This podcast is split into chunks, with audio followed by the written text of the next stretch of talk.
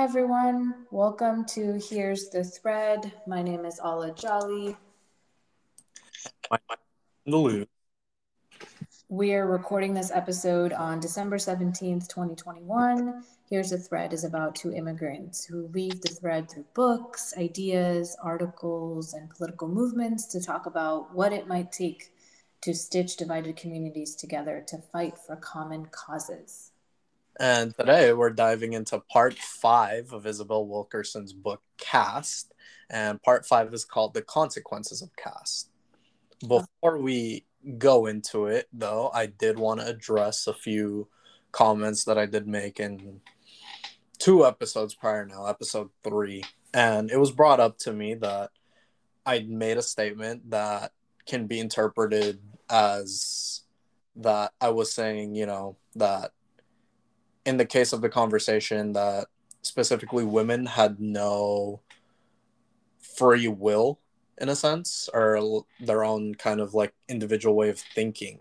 And i just wanted to provide the context to that comment in that it was about um the time of slavery and kind of the fear that comes with possibly being able to go against like an oppressor. And you know like i don't necessarily um i would say i don't hold the view that would imply that i think women are not able to have their own way of thinking. But i did want to just provide that context more and also state the fact that i'm also willing to learn off of that. And you know there's any kind of like pushback things like that i'm very willing to take criticism and learn from it that's awesome. Yeah, we've been meaning to address um, episode three for a little while. We're really glad that we're able to do that because that's the whole point of this podcast is that we want to um, make mistakes because that's how we learn from them. And we want to create a learning environment because we usually don't know what we're talking about, which is why I'm assuming that you're listening to this podcast talk, talk, um, not talk, listen to a bunch of people talk about stuff they don't understand but hopefully over the episodes and over what we're learning we are constructing an argument that makes sense to you constructing an argument that provides a better understanding of the issues that we're tackling because that's what we're trying to do here. Okay. And going into part five of Caste now the little overview of it uh, a lot of the concepts that wilkerson talks about again just reinforces the idea of um, the caste system being put in place and how many of the people in the quote unquote lower castes are forced to adapt and survive based on the rules created by those in the upper caste. And she provides multiple examples in these uh, following chapters. Um, if you are keeping up with our reading, chapters 19 through 24 are the specific parts we're talking about and we did have a few kind of topics we wanted to jump into for this uh, episode, and I don't know if uh, Miss Ala herself would like to kind of jump off on a topic. Yeah, that sounds good. Um, I think one of the central points throughout the book has been understanding the insidiousness of caste as it impacts everyone in it. Um, to me, that's one of the more, more profound parts of this book and her argument is in that caste, weirdly, does not discriminate in the in the consequences that it doles out to individuals in it. Obviously, we are talking about dominant castes and um, non-dominant castes, and obviously the non-dominant castes have it much harder. But she, I think, is trying to make the argument that it works for no one. Like if we're if we're trying to understand who this is working for, it doesn't work for anyone. Um, and we see a case of that over and over again, but we're just caught in this loop that we think dismantling the system is somehow worse than perpetuating it when there's you know zero evidence for that and i think in this in this specific part of the book consequences of caste um, i think she really underpins that idea that the capacity to endorse, perpetuate, and tolerate this behavior is in all of us. We just happen to be, you know, by by design of where we are in our lives to end up here. Yeah, just jumping on that point as well. Um, one of the things that she talks about is this form of narcissism that I think inherently some of us have some form of this, you know, where um the way that the caste system is is that people are placed in certain positions and if you're at the top of the caste you're made to feel superior you want to feel superior and that's why you end up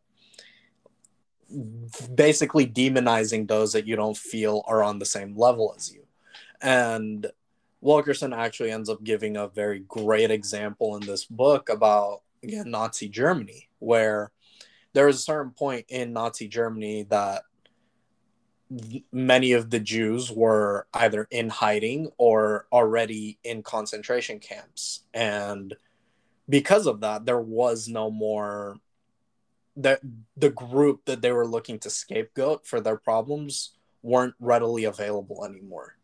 And she ended up saying that yeah, people started to look to their neighbors and start ranking themselves based on how Aryan they really were.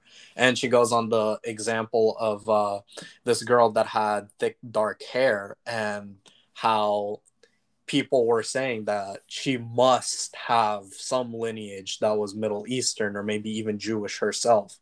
And this this girl ends up going through a bunch of very very like mundane tests, you know, measuring cranial size, things like that. And you know, looking Wilkerson closes that point by how by like using the anecdote that this uh, person's granddaughter, I believe, ended up looking back at the photos of her like grandparents doing that.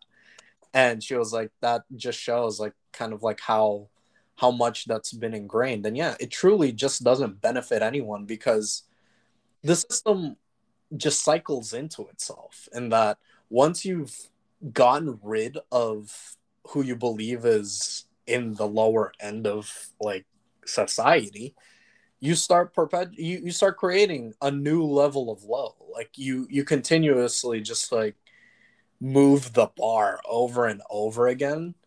And yeah, it just will not benefit anyone. Like it, it's a obviously the ones at the lower caste are the ones who feel the pain the most immediately, and they're the ones who receive a lot of the the kind of like immediate consequences of it. But in the long term, even the upper caste is not safe from their own system that they've built.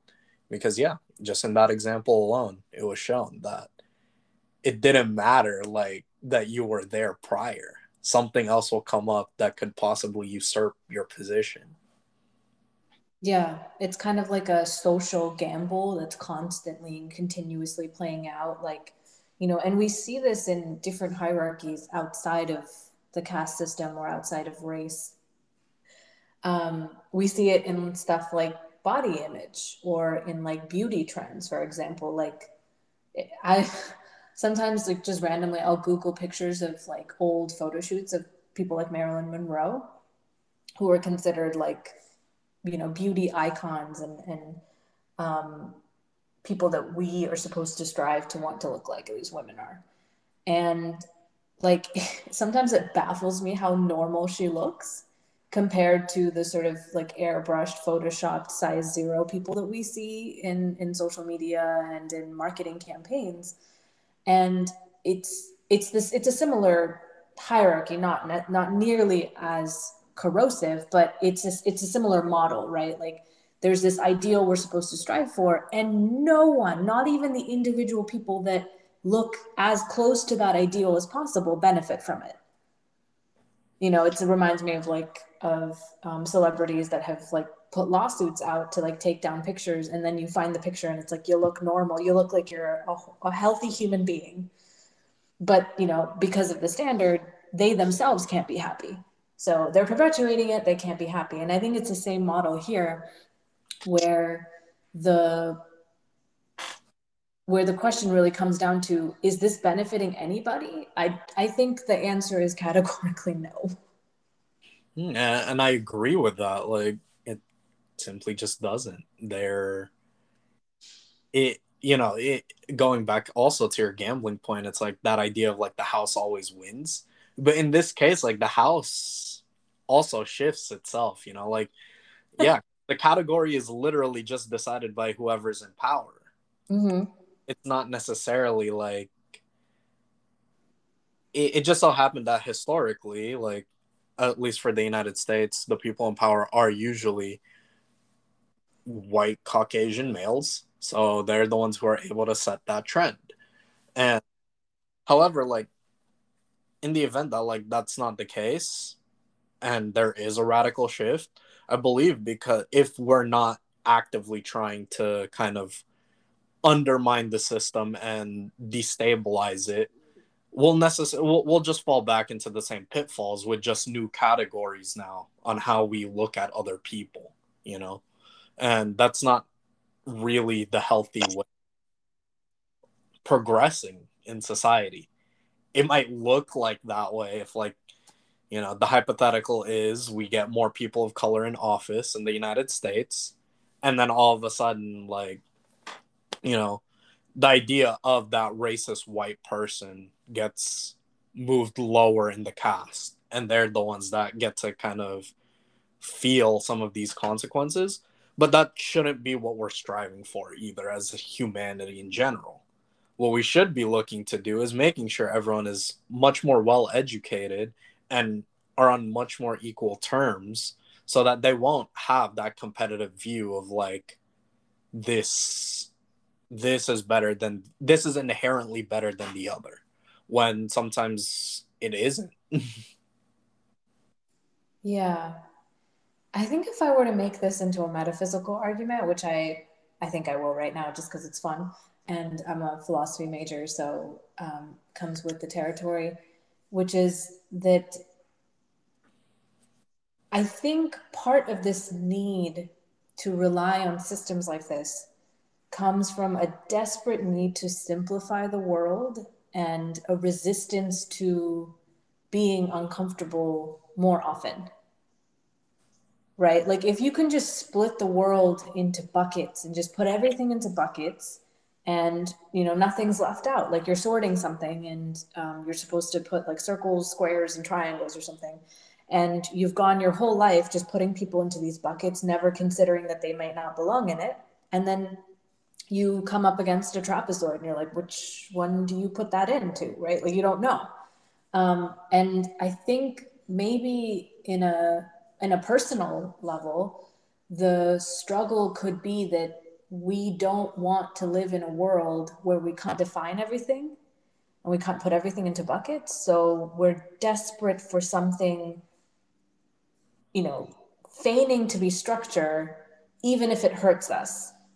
Um, and when I say us, I mean like I'm imagining some fantasy world where I could build the world out the way I want to, and I could, you know, potentially create a structure where I'm on top, which, you know, doesn't seem like um, a stretch that anyone would want to do that. But that structure will never last because it's based on something that's not in reality. And it makes everyone feel comfortable that, oh, don't worry, you're all in buckets, you all have hierarchy. You know, you're at the back of the train or the front of the train if you want a Snowpiercer um, reference. And that's it. You don't have to think about it anymore. And I think that desire for that simplicity is part of the answer for where all this stems from. I couldn't agree more. And like the way I think about it, not in that like philosophy way, but in the the kind of like physical sciences way, is that it's believed that the world always tends to go towards entropy, chaos, right? And as human beings, we don't yeah like you said we don't like that uncomfortable feeling. We don't like the unknown. We don't like chaos. So what do we do? We try to create systems that push back that chaotic nature of what'll truly happen and in a sense we're just delaying the inevitable we're not necessarily putting a stop to it. We're not doing anything to mitigate it completely. It's just a slight delay because at the end of the day, the systems we put in place only survive because of how we survive. Eventually, if you know the world can collapses completely, a new system will come into play again to try to reorder everything. And that's just because as humans we like being in control. We we are technically the apex predator of the earth because we're the most advanced in a way and I put that in quotes because we're the ones who have the the developed the brain to think but you know people's actions and their things sometimes make me believe that that's not the case. But but you know um going off of that i did want to kind of transition towards another topic that we have.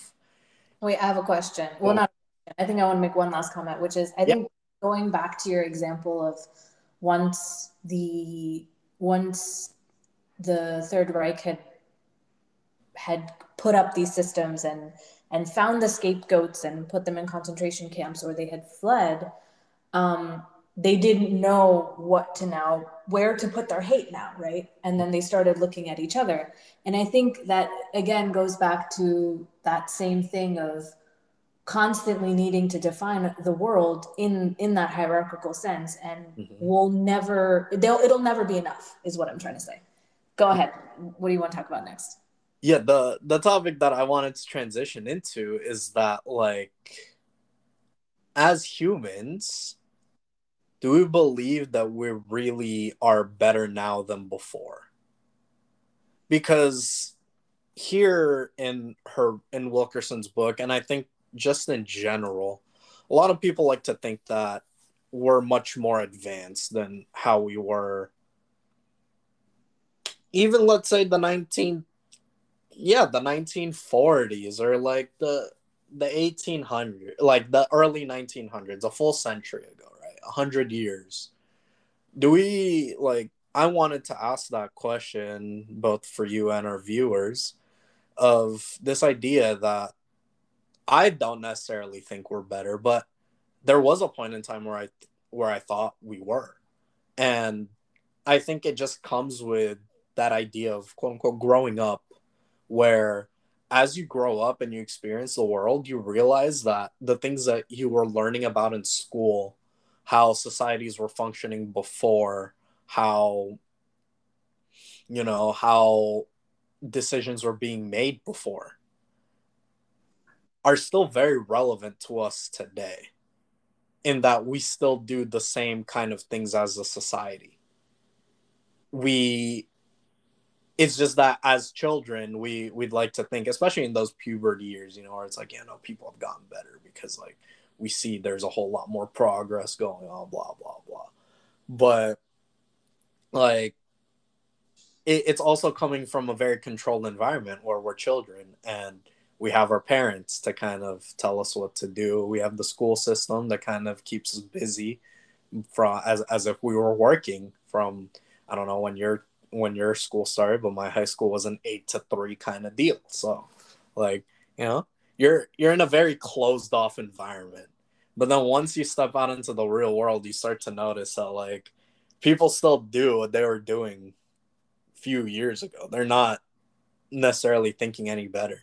They didn't learn from many mistakes that were happened before, you know. It's like um if, you, if we look at like wartime like uh things there's always that idea of like napoleon bonaparte invading russia and having the mistake of invading russia and not having enough manpower to do it and you know if we move forward in time adolf hitler made the same mistake where he invaded russia didn't have enough people and then that made Russia kind of be able to push back on the Eastern Front of World War II.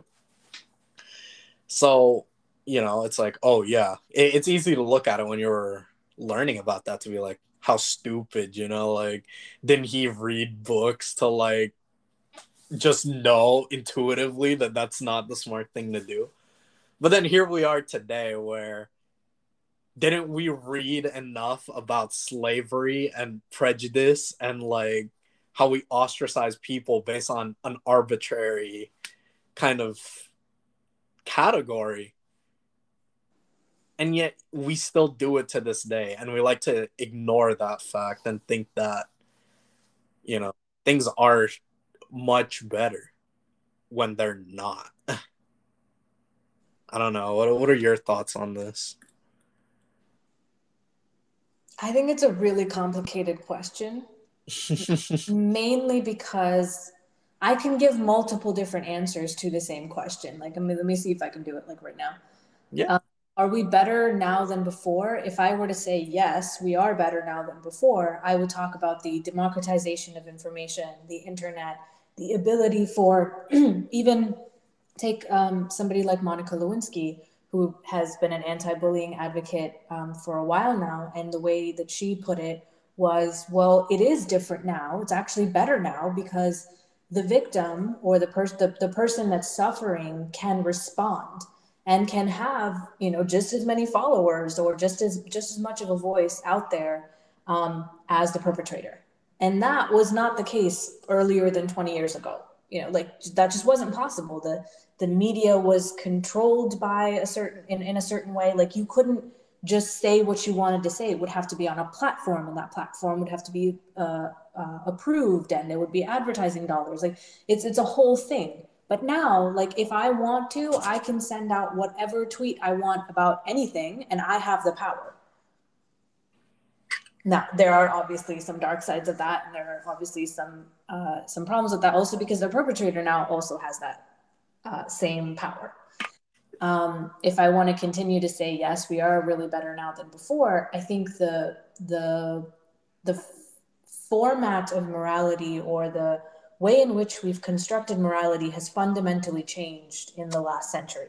It's no longer just about, notice I said just about religion or the Bible or the Quran or any um, specific set of rules we're supposed to follow that make us a quote unquote good person.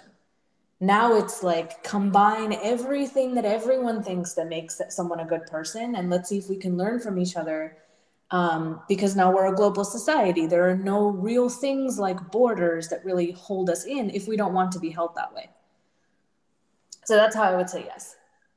If I want to say no, and I would say no in the sense we're the same as we were before, I would say something like climate change or single use plastics, which we probably all have the um, consumer capacity to resist that we don't.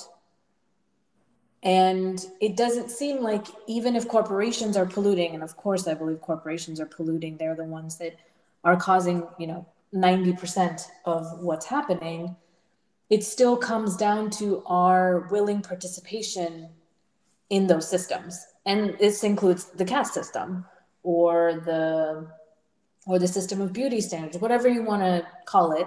We're still feeding into the same hierarchies, we're still perpetuating those hierarchies and we still continue to exist in them. And then my third answer would be it's gotten worse. If I want to do that, I could make a case for that too and say that, well, the despite having access to this trove of moral, uh, you know, moral arguments and and how people have been treating each other and have have history like videos that show horrible things we've done to each other that we've somehow been okay with repeating so if we haven't learned from the mistake, aren't we worse off? So there you go, Cleveland. Those are three answers to your question, all of which I think can be true at the same time. However, I will endeavor to be an optimist and say that I think we can be capable of better, but I don't think that's going to look the way that you know we've thought it would look thank you for the response. And no, truthfully, the reason I- am glad that you addressed that, you know, there are multiple ways to look at this because, quite frankly, I don't think there was a very apparent black or white answer to this. No, like, yeah, you provided a lot of good examples. Another great example that I can always provide is that, like, is we are always just outliving people consistently. Like our ants like our ancestors were constantly outliving them you know? There's also like negatives in health that uh, started popping up more recently just because of the like environmental like stress that we put our planet through. But yeah no at the end of the day i truthfully believe that you know this question isn't necessarily supposed to have a correct answer or one answer. It's supposed to be open for discussion. And i ask it because i think that's always something that we ourselves should be striving to try to have an influence over. In that as you know if we have viewers that are high school young adults similar like in our age of like their t- early mid 20s kind of deal. As like you step yourself out into the world continuously ask yourself are we better now than before? And what can i do to try to perpetuate a more positive way of having an answer to this making it be a yes? Because to me like if we're just trying to stay consistent then we're not gonna evolve anymore. We're gonna be okay with the standard, and the standard, truthfully, just isn't okay. Sometimes, you know, like there's a lot of societal things that I'm not okay with, and then obviously, if you're the type of person that's like, no, I want to make humanity worse, then like that's a whole separate kind of like can of worms there about like why would you want to do that? but okay, you wanna you wanna add something to this? I think that your question itself presents a very interesting like lens because if the question is are we really better? I think there's more wisdom in the asking of the question than what the answer is so i appreciate that because uh, the fact that we're asking ourselves are we really better than before? to me is very humbling because if somebody asks me like are you really better than you know a woman from 100 years ago or um, a queer person from 100 years ago, I'd be like, I don't, I don't think I can answer that question. Not even can I, I can provide multiple answers, which is what I did five minutes ago. But I don't think I really would answer that question because the, the point of the question is not to find an answer. The point of the question is, you know, sit down and listen more, maybe, because that would be something, there would be something that you could learn there that maybe provides you context and and finds those i mean we say this at the beginning of every episode right? Like and it's the name of our podcast is here's the thread. And i think i'm looking for the threads more than i am looking for real solutions because i think the thread is part of the solution. Um, and if we can recognize that the question are we better now than before? is intended to make you think about that i'm far more interested in the premise of the question than i am about the answer. And I, I couldn't agree with you more on what you just said there. And you know um i believe you and i can both have hours of conversation on this. Probably. Um but maybe we can get more specific about it. Maybe that's where we can have like a more robust discussion. Not that this isn't robust but like we're both asian americans even though that's a massive umbrella to be putting both of us in we're both Asian Americans. Um, well, I'm not an American yet. I'm a permanent resident. Um, where do you think our prejudices align within the context of this book and the examples that she points out? Because we definitely have them. Oh yeah, no, like uh, great transition, and um, I did just want to provide like a little bit of context to our viewers as to why I asked that big question prior about how are we better. And that's just because Wilkerson in this book likes to provide multiple examples. And it's always crazy to see that she's able to pull examples from 1800s to the 19 to the 1900s to modern day. And yeah, like you said, there is a thread that connects them. And that to me like was begging for this kind of question to come about because the fact that you can thread something that's 200 years apart like is pretty crazy pretty crazy. But going back to this now uh question of like where do our prejudices align? Um you know, I think I think the way that many people form their prejudices just in general come from a mode of survival because they're not necessarily the ones in control. And I say that as someone who you know like ethnicity wise I'm I'm Filipino and I it, it, it, it it's crazy to me, you know, like in terms of like Asian, especially when I first came to the United States in 2006. Yeah, 2006, I believe, around there. First came to the Phil- to the Philippines to to the United States and when, you know, I would say I'm Asian, that Filipino wasn't necessarily in the conversation there. The your all your top three answers are always, I think, will always be Chinese, Japanese, and Korean. Those are like the top three the most people will associate the blanket Asian. And as I grew up, I noticed, you know, like there's multiple views that like people from the continent of Asia hold very similarly.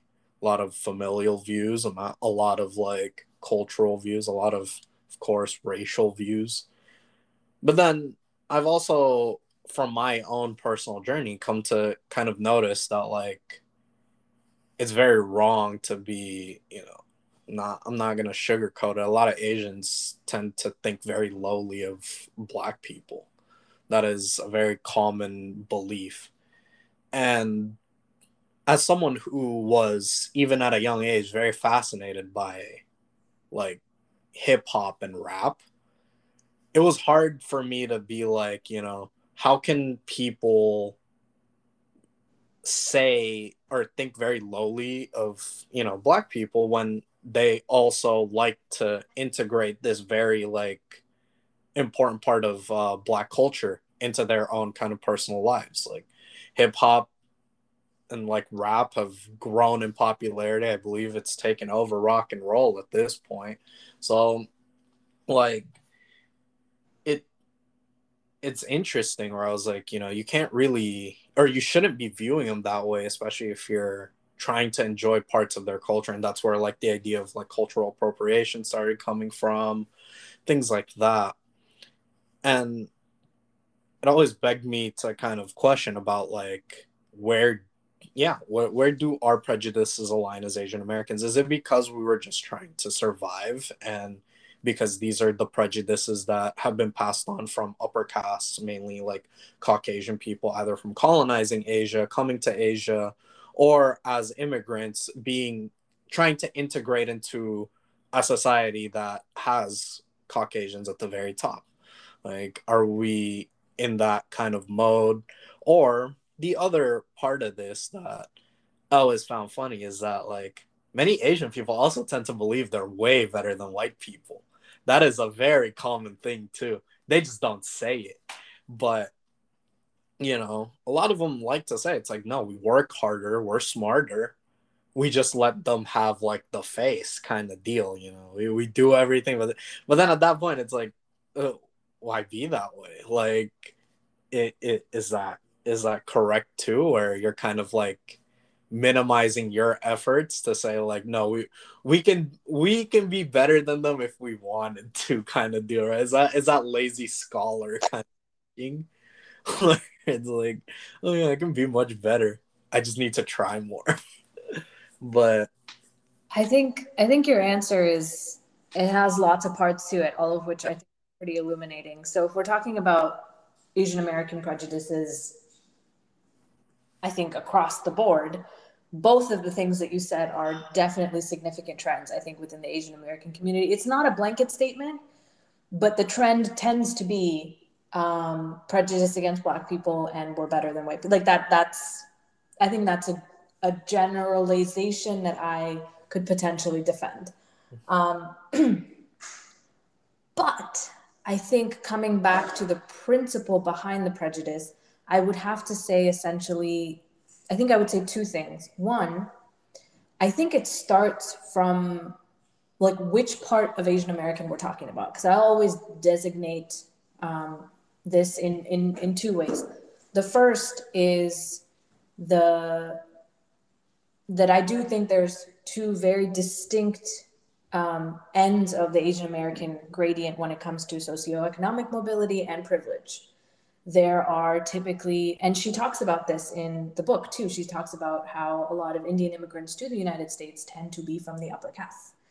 Um, she talks about um, like the she talks about prejudice against Asian Americans generally, but I think there is a nuance there of there's Chinese immigrants, there's Indian immigrants, those uh, you know Japanese immigrants that tend to be um, in STEM jobs and tend to have very high median incomes and, and have own a lot of property in places like the Bay Area, New Jersey, Georgia. And then on the other end, there are um, there are immigrants that tend to have lower median incomes and are not talked about within the diaspora of being Asian American. So Filipino immigrants, Pakistani immigrants, um, and the that distinction, I think we have to put that in the frame of the question of as Asian Americans, where do our prejudices begin? Because the struggle for any given Asian American is not the same across the board. Absolutely not. And I don't think I knew this when I came here for the first time. Um, and I don't think I recognized not only the privilege I had, but the disparity in the privilege across the board um, within the Asian American community. So that's the first framing I provide. The second, I think the privilege begins with the topic of immigration itself. The Civil Rights Act and the anti slavery movements in this country are the reason why you and I are here. Like the opportunity was created by people that look nothing like us and by people with a past that's nothing like ours. And the the benefit that we got, and I think Hasan Minhaj talked about it on his show, um, the benefit comes from that. And we have to recognize that in the thread of this conversation because our prejudices align because we chose to align with that. And I think we make an active choice every day to do so, we, while forgetting that we're only here because of the civil rights movements. And I think ultimately, the more we buy into it, the more we have to accept that we're benefiting from it.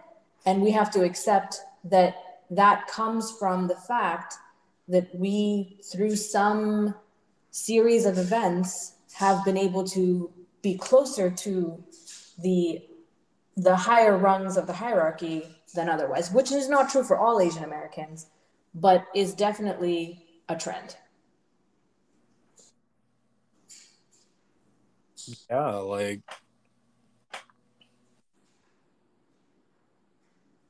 I, I don't know what more to add to that. That's why I'm kind of blanking out here because no, I think it's a really good point that you make there. You know, and um, it just just that disparity alone, like you know, like you said, like you weren't totally aware of it as you immigrated here, mm-hmm. and I myself wasn't truly aware of like the disparity within like different Asian communities because I was part of that belief that like you know Asians were very like Asian Americans specifically were typically much more well off than like other people of color. And it wasn't until I took a, an Asian American studies course at uh, Davis where I learned about the other communities that exist within the Asian community that are wrapped up in the same kind of like gang cultures that like other like communities of people of color are enwrapped in. And it's literally just because they needed some form of community.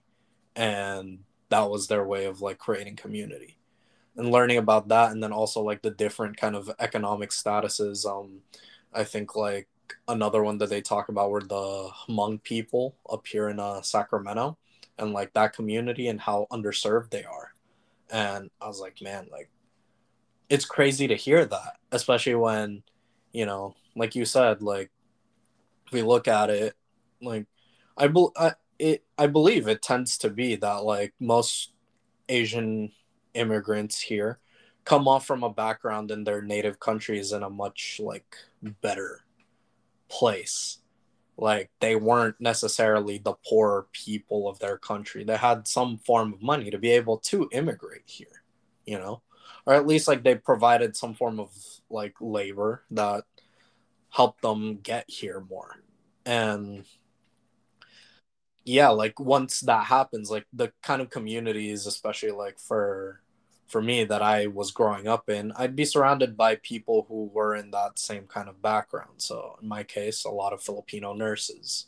And, you know, nursing isn't a measly paying job. It's a pretty lucrative job. That's why hence a lot of people always try to advise their their children and like the Filipino community be a nurse. but um you know, when you grow up in that kind of closed off environment, you tend to think that like this is the norm, this is kind of the case and everything. And I think that also does perpetuate towards this kind of like prejudice thinking because that's also when the beliefs of like we are better than others can come from. Because when you're in that closed off community, people are quote unquote working in the same kind of like discipline with the same amount of capacity. You guys are making equally or close to the same wage then you start to think that like why can't other people be here it's easy to discount all of the other reasons why other people just don't have the opportunity to be there you know and yeah, yeah with that being said i believe that does play a role also in like where these prejudices can start to come from form and it becomes a very dangerous game at that point because when you're more well off than others, it's easy to just get wrapped up in that world and be associated with a lot of more well off people. And then eventually, like, that's all your view is of the world is like, why can't you just work harder? Why can't you just be smarter? Yeah, I think I think the the the best part of the thing that you just said is it's very easy to discount it when your luck seems to always be turning in your favor um, and I think that's another thing that she underpins um, in her work too. Um, yeah, I I do think though the the central part of this section of the book to me was the the sort of last couple of chapters where she goes through example after example. Um, one of them is the viral video from a few years ago about the the Dallas courtroom where the brother of a black man um, hugs, you know, this white person who has just been sentenced. Um, and it was and it went viral because it you know it's like oh look at all this compassion this display of like human kindness. And then um, that that's one example. Another example is uh, Devonte Hart a young boy that that um, you know would stand there and ask for hugs from you know even people like police officers a, a young black boy. Um, and the and the crazy backstory behind that where he was essentially being used by um, by his adoptive not i don't even know if it was adoptive or foster parents um, and that has a tragic ending. And then the white woman that accuses a nine year old boy of sexual assault like these are she goes out and these are many many different examples that she goes through. And i love the ending of that part because she at the end she um, there's a quote from uh, from one of the i think a essayist and author roxane gay says what white people are really asking for when they demand forgiveness from a tra- traumatized community is absolution. They want absolution from the racism that infects us all, even though forgiveness cannot reconcile America's racist sins. Um, and I'd I'd love to like sort of just talk about that for a little bit before closing out our episode today, because I think that the the idea that the request is always, well, why can't you just get over it? Why can't you just like forgive people and move on? Is why is that the response as opposed to, well, we have systemic problems that contributed to a deep, deep inequity and um, perpetuate horrors in this community. Why don't we fix that? No, it's never that. It's always, we'll just, let's just move on. you know, like the Fox News rhetoric of, you know, his body's not even cold and we're rioting, like the ridiculous. Um, yeah, on this topic, I think it also goes back to that idea of like comfort that we've talked about. And is because, yeah, it by showing the quote unquote forgiveness of these people, it's like it provides comfort, especially to the upper caste people, mm-hmm. whoever that may be. In in this case of the United States, the majority of Caucasian people live here. Mm-hmm. They don't want to feel vilified. They want to feel like they're the hero. So seeing like people of color kind of like forgive them kind of deal is a big thing. Like it's huge, right? And it's it's pretty crazy to to know that that's not necessarily the case if roles are always reversed you know we will always see that like if the roles were reversed there's harsher punishments that are brought on to people of color um, there's there's a viral news story that i'm seeing right now for a change.org petition for a I believe is a hispanic truck driver that ended up um, on a huge accident, I believe, on one of like the major interstates of the United States. I don't know too much about the story. I just saw this today, but I think it's very relevant to this because he's being sentenced to, I believe, 117 years in prison or something like basically a life sentence for Did anyone do you know if anyone died in the accident? I believe people died. And okay. The thing is, you know, it is an accident. You know. Right. It's involuntary manslaughter. Yeah. And because of that, let let like I'm just I'm talking about this just from whatever basic information I'm gathering from people or like from what I've seen people posting. And so I uh, that just made me question like what would have happened if this was a white truck driver as opposed to a Hispanic truck driver? Would they be under the same kind of scrutiny of like you killed this many people, you deserve this much jail time kind of deal. And the other thing too is um we can also always talk about school shootings, you know, and the more recent one that's making national headlines with the Michigan school shooting. Mm-hmm. That, you know, a a child perpetrated this action willingly like shooting people, no, with intent to harm people. But it's also crazy to see how much the story shifts now. It shifted towards like his parents, and a lot of the focus has gone into like his parents now, like during the whole thing, which to me, I'm like, uh, I'm I'm not saying like you know one is better than the other, but I believe like both things are equally relevant to ju- to like place judgment on like people's fate like in the situation as well. But also again i believe there should be the actual just talk of gun reform because of this like with the amount of news coverage about it and everything you know like it's it's like no they should be talking about gun reform and like the fact that again here we are with a minor getting possession of a firearm that was purchased by an adult. Like that there should be much more restrictions on that, but we're not talking about that, right? Because we don't want to vilify something that is like, oh, it's associated towards like, you know, the dominant caste. The dominant caste loves their quote unquote what is it second amendment freedoms of right to bear arms. Why? But um you're so exasperated. Why? Well why? Well, what are we protecting ourselves from yeah who are we protecting? I mean i i think again you've hit you've hit the nail on the head with the with this whole thing of like why are we not talking about the stuff that would make systemic change? Why are we not talking about the thread if yeah. you will? Um, i pulled up the the specific case of the truck driver. So he was sentenced uh, to 110 years in prison um, and the petition, the change.org petition, is um, to reduce that sentence. So, and the facts of the actual uh, event is that it was 23 charges, including six, assaults, six counts of assault in the first degree, extreme indifference, 10 counts of attempt to commit assault in the first degree, and then vehicular assaults, and then four counts of, sorry, one count of reckless driving and four counts of careless driving causing death.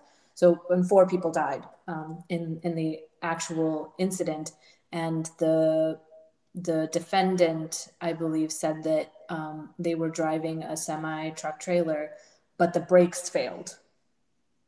Um, so, and we're not talking about you know the specifics of this case exactly, but we're and I think she poses that question multiple times. Like there was apparently a, a situation on a plane once where a white man slapped a, like an infant in the face because the infant was crying because of an altitude change. You know, like the thing that's synonymous with flying is babies crying. Like babies cry. That's what they do. That's what they are known for is crying. Um, and the idea that that would have been tolerated if if, if the um, ethnicities were reversed. And I think maybe that's like a great note to to to close out on Cleveland because I think that's the part that doesn't seem to make sense to us at least, which is we're they're always asking for absolution, but never ever is the conversation about the trend itself that's requiring you to ask for abs- absolution. Mm-hmm. Any last thoughts? No, I think you you put a really good like kind of a nightcap to that uh to this kind of a uh, situation, this topic. Awesome. Well, I think we had a really great conversation today. It felt um felt very productive and I think I learned something from it. um, all right. Thanks everyone for listening to this week's episode of Here's the Thread. My name is Ala Jolly. And my name is Cleveland Deleuze. And we'll be back next time with part six of Caste by Isabel Wilkerson. I feel like it'll be 2050 by the time we're done with this, um, as well as our thoughts on whatever terrible or wonderful things human beings decide to do to each other. Stay safe, eat more vegetables, and vote in your local elections. Follow us on Instagram and Twitter at Here's the Thread, and follow us on whatever podcast platform you're listening to us on. Thanks. Bye. Bye, everyone. Thank you.